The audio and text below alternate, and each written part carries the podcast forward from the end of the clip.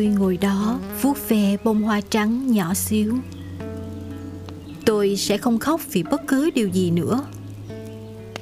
Dù Pinky đã cố gắng chào từ biệt tôi bằng bông hoa đó, Nó đã rời khỏi thế giới những giấc mơ của tôi, Để đến với thế giới của hiện thực Và nỗi đau khổ của tôi.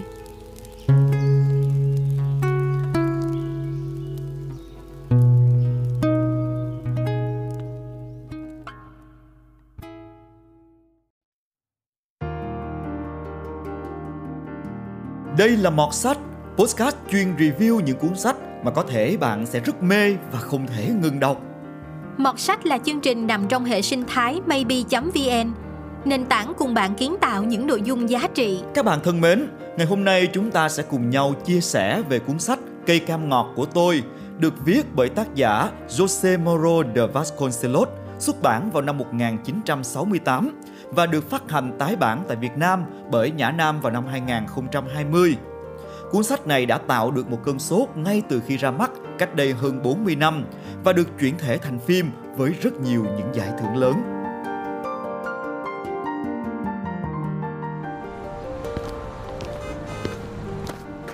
Chúng tôi đi xuống phố, tay trong tay chẳng có gì phải vội. Tôi Tô Cà đang dạy tôi về cuộc sống và điều đó khiến tôi thực sự hạnh phúc. Được anh trai nắm tay và dạy nhiều điều. Nhưng là dạy về những điều thuộc thế giới bên ngoài. Bởi vì ở nhà, tôi học hỏi bằng cách tự mày mò khám phá và tự làm. Tôi mắc lỗi nhiều, và vì mắc lỗi, tôi thường bị ăn đòn. Cho tới tận trước đấy không lâu, tôi vẫn chưa bị ai đánh đòn bao giờ. Nhưng rồi mọi người nghe được chuyện này, chuyện nọ và bắt đầu nói tôi là quỷ là quái vật, là tiểu yêu tóc hung.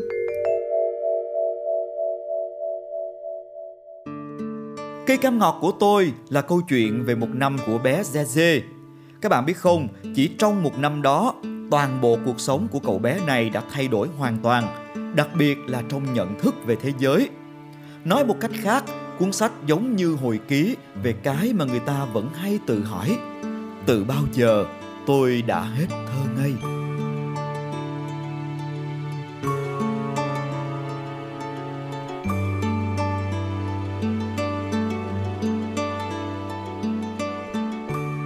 Mà cầm cuốn sách này trên tay thì điều đầu tiên làm cho tôi cảm thấy rất là ấn tượng đó là thiết kế bìa sách rất đẹp.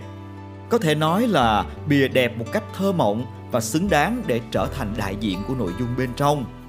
Với tông màu trầm, người thiết kế đã tận dụng rất nhiều những thang độ sáng khác nhau của màu cam để mà mô tả ráng chiều chiếu trên một góc vườn nhỏ, nơi có một cây cam ngọt và một cậu bé đang ngồi đọc sách Bìa có những nét vẽ và đi viền khung rất là hoài cổ, làm cho người nhìn dễ dàng có liên kết với những ký ức tuổi thơ. Thời có rất nhiều những bức họa được thực hiện theo phong cách này. Và cũng là thời điểm mà sách được ra mắt cách đây hơn 40 năm. Và có một điều nữa cũng rất là đặc biệt, đó là những dòng chữ in mực bóng nổi nhẹ với phong viết tay theo kiểu poster rất là hợp với tinh thần chung của cả bìa và tác phẩm. Cho nên có thể nói bìa sách bản Việt Nam thuộc hàng đẹp nhất trong số các bản ngôn ngữ khác.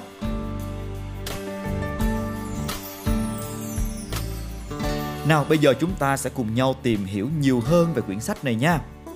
Bối cảnh chính của truyện xoay quanh đời sống và sinh hoạt của mấy anh chị em trong một gia đình nghèo và đông con tại một thị trấn nhỏ ở Rio de Janeiro của Brazil. Những câu chuyện thường nhật được kể lại qua thế giới quan của một cậu bé tên là Zeze. Cuốn sách này thì mở đầu thông thả bằng những cái khúc ca rất là êm đềm, gợi nhớ đến tuổi thơ của rất nhiều thế hệ và nó kết thúc với một sự vỡ òa của tình yêu thương. Không biết là các bạn khi đọc quyển sách này thì cảm quan như thế nào, nhưng mà riêng với cá nhân của tôi khi theo dõi một vài dòng đầu truyện thì tôi hình dung và tưởng tượng ra cả một bức tranh sinh động. Nó giống như kiểu một cái bộ phim hoạt hình dạng vẽ sơn dầu vậy đó. Và trong cái bức tranh này, tôi thấy hình ảnh của hai đứa trẻ. Một đứa là em, luôn luôn có những suy nghĩ rất là riêng trong thế giới của nó. Nó luôn đặt những câu hỏi oái oăm cho anh trai của mình. Và chúng ta thấy là những cái câu văn trong quyển sách này nó khá là trơn mượt, theo kiểu hồn nhiên của ngôn ngữ trẻ con. Mà chắc chắn nếu ai đã từng gần gũi với các bé nhỏ khoảng tầm 4 năm tuổi trở lên, thì mình sẽ bắt nhịp rất là nhanh với kiểu văn này.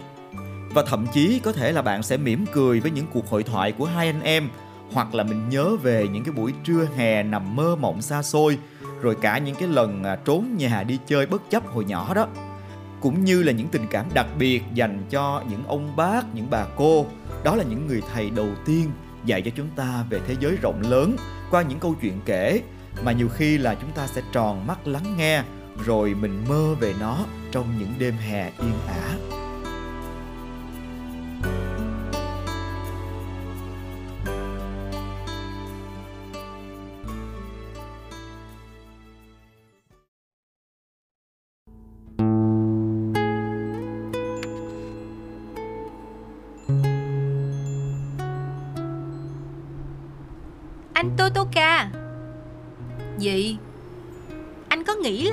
Sẽ chẳng được ông già Noel tặng gì không? Anh không nghĩ vậy. Anh nói thật đi, Anh có nghĩ em là đứa trẻ hư đốn, Xấu xa như mọi người nói không? Không phải xấu xa theo kiểu xấu xa, Chỉ là trong máu em có quỷ thôi. Khi Giáng sinh đến, Em thực tâm mong ước mình sẽ không phải người như thế. Em ước gì dẫu chỉ một lần trong đời, Trước khi em chết, Chúa hài đồng sẽ được sinh ra trong tim em, Thay vì một con quỷ ranh.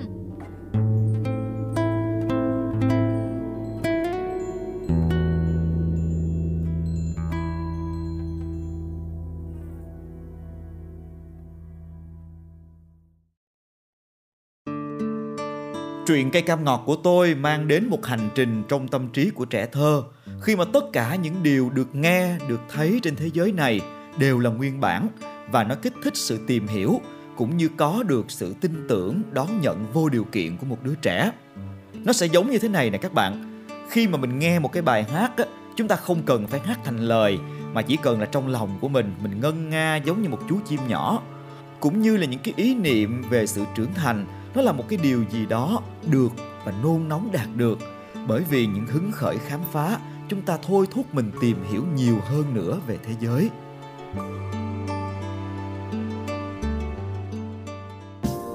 Các bạn thính giả thân mến, chúng ta sẽ quay trở lại với những cảm nhận về cuốn sách Cây cam ngọt của tôi sau một vài giây giải lao. Chào mừng các bạn đã quay trở lại với podcast của Mọt Sách. Ngay bây giờ chúng ta sẽ tiếp tục với cuốn sách ngày hôm nay, Cây cam ngọt của tôi.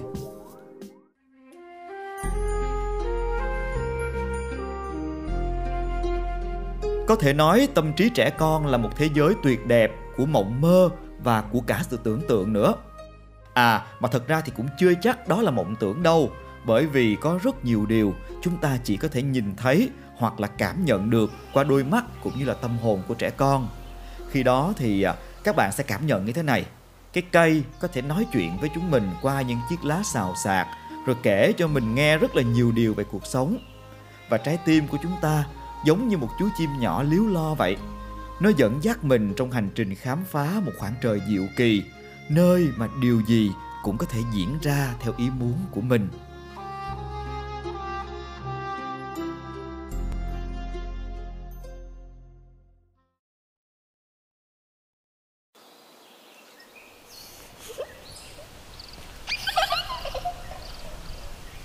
Cây cam bật cười khúc khích Tôi suýt la lên và ù té chạy.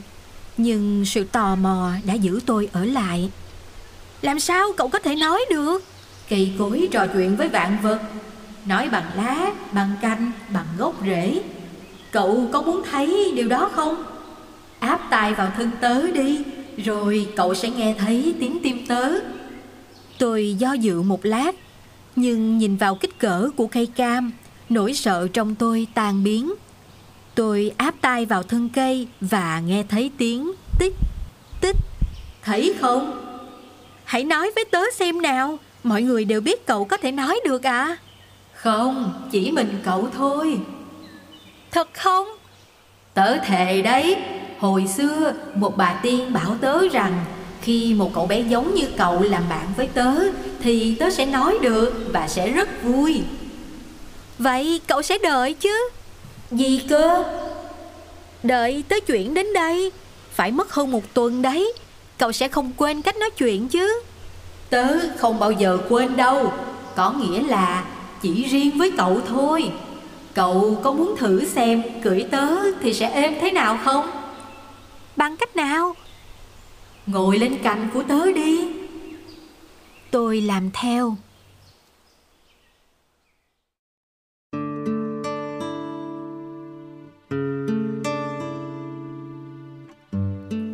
Thế đấy, cho nên khi mà đọc cuốn sách này, các bạn đừng vội đọc nó một mạch, mình cứ để dành, nhâm nhi từng trang từng trang rồi đi qua từng chương một. Các bạn có thể tưởng tượng là mình ngồi dưới một mái hiên nhà, nơi mà mình có thể nhìn thấy những đám mây lơ lửng, rồi chúng ta sẽ tựa lưng vào tường, mình đọc từng chút từng chút một cuốn sách. Có một buổi chiều khi mà đọc quyển sách này, tôi à, nghỉ mắt một lát xong rồi nhìn lên trời. Có một cảm giác rất là đặc biệt, Nếu cứ tràn ngập trong tim của tôi. Ừ, tôi không biết phải diễn tả với mọi người như thế nào nhưng mà đó là một niềm vui rất là trong trẻo, rất là đơn giản. Nó chỉ thoáng qua trong giây lát thôi. Và trong cái khoảnh khắc đó tôi cảm nhận mình giống hệt như một cái đứa trẻ nhỏ là bản thể của mình cách đây 20 năm, 30 năm về trước. Và lúc đó đó, tự nhiên tôi thấy những đám mây mang theo những giấc mơ của thời thơ ấu và tất cả cứ thế lần lượt lần lượt tìm về. Và khi đọc quyển sách này, có lẽ là nhiều người sẽ đồng tình với tôi rằng mỗi đoạn trong truyện là một câu chuyện ngụ ngôn nhỏ và ý nghĩa về cuộc sống.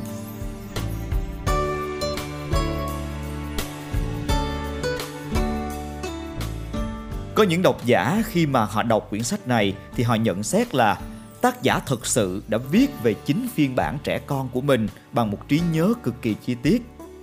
Tôi thì rất là đồng tình với nhận định này, bởi vì nếu không có trí nhớ đó cùng với sự suy tưởng và chìm đắm tận sâu trong bản ngã của mình thì tôi tin rằng là ông không thể nào mà miêu tả được cái khoảnh khắc bên trong một đứa trẻ khi bắt đầu diễn ra những mâu thuẫn nội tâm và mầm mống của sự giằng xé. Mà mãi tới khi mà lớn lên người ta vẫn luôn tìm kiếm câu trả lời. Tôi là ai? Là thiên thần hay là quỷ sứ? Rốt cuộc thì đây là ánh sáng hay bóng đêm? Liệu tôi sinh ra trong nghèo khó, có phải là lỗi do tôi hay không? Tôi nhớ hoài hình ảnh giọt nước mắt lăn trên má của Zeze khi em thất vọng và đau khổ. Dù nó chỉ là nỗi niềm của con trẻ thôi, nhưng mà vẫn đánh động trong tâm thức của tất cả chúng ta với câu hỏi, từ bao giờ ta đã hết thơ ngây?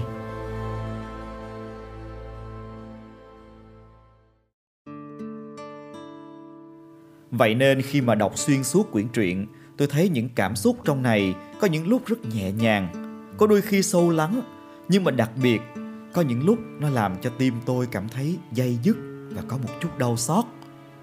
Niềm vui cũng như nỗi buồn nó đều đang xen với nhau. Mình cảm nhận giống như có một mặt sông phẳng lặng nhưng mà cuộn trào bên dưới nó là những cái dòng chảy ngược xuôi. Thật ra thì à, tâm lý con người á, tự thỏa nhận thức ra sự tồn tại của bản thể vốn dĩ nó đã như vậy rồi cho nên, không có sự diễn đạt nào chính xác về nó hơn là miêu tả về sự thay đổi nhận thức và cảm xúc của trẻ con qua những cái giai đoạn ngay trong gia đình của Zeze thì có thể thấy là tất cả các lứa tuổi và thế hệ đều đang làm tròn vai trò mô tả này của mình. Các bạn có nhớ em bé Louis với những cái vui buồn thoáng qua và chỉ biết hồn nhiên ngủ ngon lành hay không? Rồi thì à, anh chị của Zeze thì sao? Ở một độ tuổi dậy thì và rất nhiều những nỗi niềm về cuộc sống. Rồi à, còn ai nữa? Bố, mẹ, bác và bà thì họ đại diện cho một thế hệ từng trải đang rất là mệt mỏi và thất vọng bởi vì đã đi gần hết cuộc đời mà vẫn chưa đến được gần hơn với những giấc mơ của ngày thơ bé.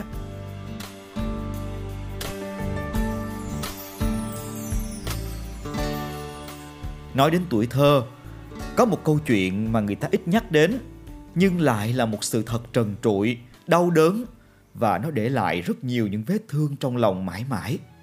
Đó là bạo hành gia đình. Có rất nhiều những trạng thái và dạng thức của bạo hành gia đình. Và đối với cây cam ngọt của tôi tôi cảm nhận nó giống như những cái đòn dây nịch bởi vì sự bất lực trong giáo dục và yêu thương con cái. Có một khoảnh khắc nào đó thì tôi thấy nó giống như những cái tác vì tình cảm anh em không thể nào đọ lại với sự ganh ghét và cảm thông. Kể cả sự mỉa mai trường kỳ dành cho một đứa trẻ khác biệt, nhưng bị gắn cho cái danh là quỷ con. Tất cả những điều đó đã hàng lên trái tim non trẻ, có thể thay đổi vĩnh viễn sự thơ ngây và nó ảnh hưởng mãi đến cách hành xử của nó khi đã trưởng thành. Thế nên với riêng tôi, cái hay của tác giả là ông không viết một câu chuyện để lên án, mà ông bình tĩnh để nhớ về tuổi thơ đó, rồi miêu tả lại tất cả với góc nhìn quan sát về những nhân vật và những mối quan hệ trong những biến cố đối với bé Zeze. Chính sự mô tả đầy đủ và đa diện này mà chúng ta mới có thể hiểu thêm về đặc tính của nỗi đau. Nỗi đau là thứ mà cả bên nhận lẫn bên cho đều phải chịu đựng.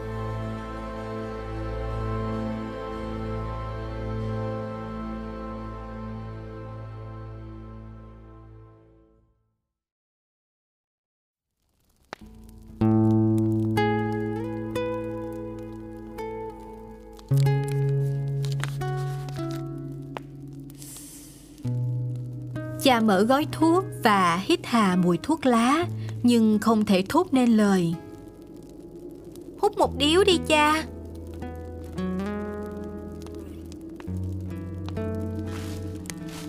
Tôi đến bên bếp lò lấy diêm. Tôi quẹt lửa, Rồi đưa lại gần điếu thuốc trên miệng cha. Tôi lùi lại, Ngắm cha rít hơi thuốc đầu tiên và một cái gì đó bắt đầu cuộn trào trong lòng tôi. Tôi ném que diêm cháy xuống sàn. Cảm thấy mình đang nổ tung. Cha ơi cha ơi!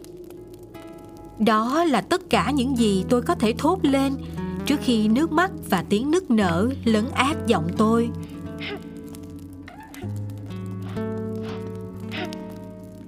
Cha dang rộng vòng tay ôm tôi dịu dàng.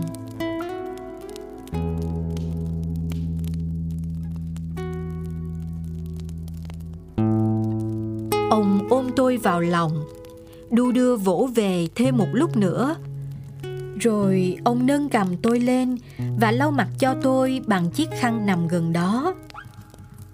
Tôi giơ tay vuốt ve khuôn mặt cha. Tay tôi lướt nhẹ trên mắt cha. Cố đẩy nó trở lại nơi nó thuộc về, Tránh xa khỏi chiếc màn chiếu bóng cỡ lớn. Tôi sợ rằng nếu không làm thế đôi mắt ấy sẽ theo tôi đến hết phần đời còn lại. Vẫn còn nghẹn ngào, tôi lắp bắp. Cha ơi, khi cha muốn đánh con con sẽ không bao giờ phàn nàn nữa. Cha cứ đánh con đi.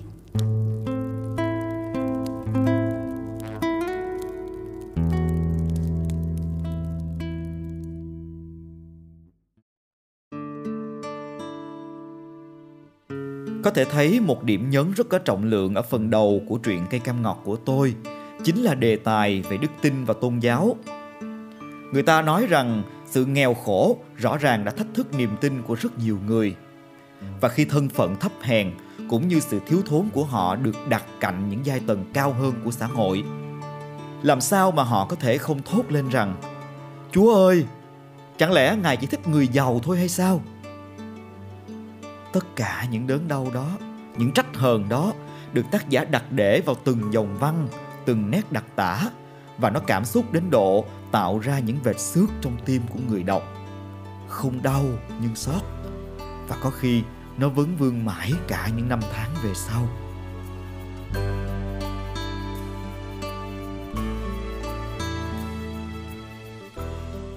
Và rồi trong phần tiếp theo của truyện tác giả đưa ra câu trả lời cho những trăn trở đó bằng chính triết lý trọng tâm của Thiên Chúa giáo. Thiên Chúa là tình yêu. Bạn sẽ rung động thật sự bởi dù là một đứa trẻ nghịch ngợm và đôi khi nũng nịu đòi hỏi, nhưng mà Zeze lại mang trong mình một tình yêu rộng lớn cùng với khát khao được yêu thương và thấu hiểu. Đó chính là hiện thân của Chúa trong đời sống.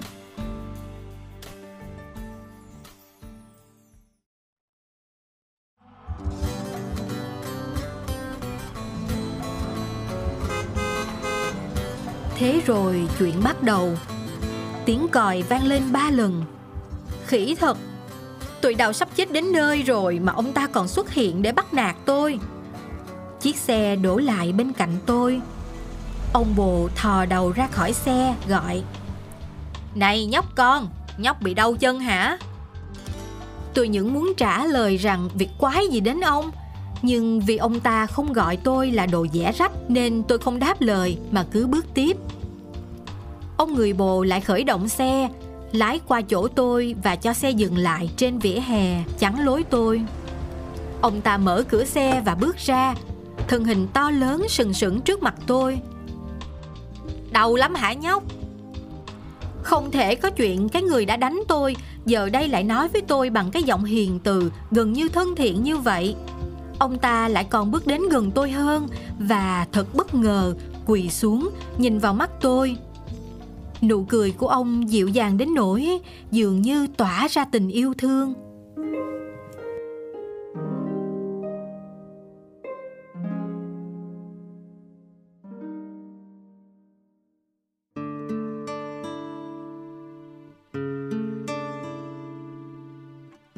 Cây cam ngọt của tôi là cuốn sách nhỏ nhắn, xứng đáng để đọc bởi bất kỳ lứa tuổi nào. Chưa bao giờ đọc một cuốn sách nào mà cá nhân tôi lại cười và khóc nhiều đến như vậy. Những cảm xúc trong lòng chân thật lắm các bạn.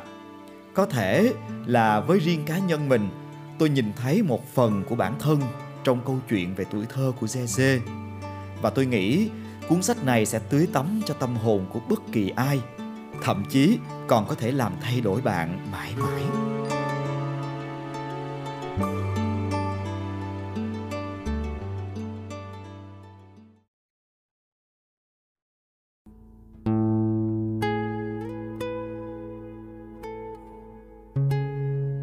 Nhiều năm đã trôi qua, Manuel Valadares yêu quý ạ. À. Cháu bây giờ đã 48 tuổi và thỉnh thoảng cháu lại nhớ ông nhiều tới mức cháu có cảm giác mình vẫn còn là một đứa trẻ. Cháu tưởng tượng rằng ông sẽ có thể xuất hiện bất cứ lúc nào cùng với những tấm thẻ bài và những viên bi. Chính ông đã dạy cháu biết sự triều mến là gì, ông bồ yêu quý ạ. À.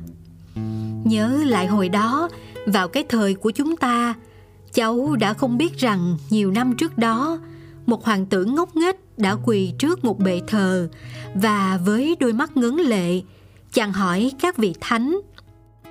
Tại sao người ta lại nói cho bọn trẻ biết nhiều chuyện như vậy trong khi chúng còn bé như thế? Ông bồ yêu quý của cháu, sự thật là người ta đã cho cháu biết mọi chuyện quá sớm. Tạm biệt. Ubatuba 1967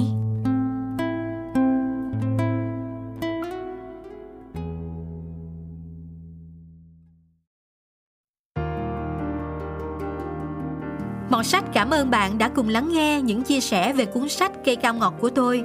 Xin gửi đến bạn một số thông tin thêm về tác giả và tác phẩm. Jose Mauro de Vasconcelos có mẹ là người Ấn Độ và cha là người Bồ Đào Nha. Gia đình ông rất nghèo, đặc biệt là vì đông con. Đây là lý do tại sao ông được gửi đến sống với chú của mình tại thành phố Natal, thủ phủ của bang Rio Grande do Norte. Cũng chính tại thành phố này, ông bắt đầu các nghiên cứu cao hơn về y học. Nhờ việc giành được học bổng của một trường đại học Tây Ban Nha mà ông ấy có thể tiếp tục việc học của mình và đi du lịch châu Âu.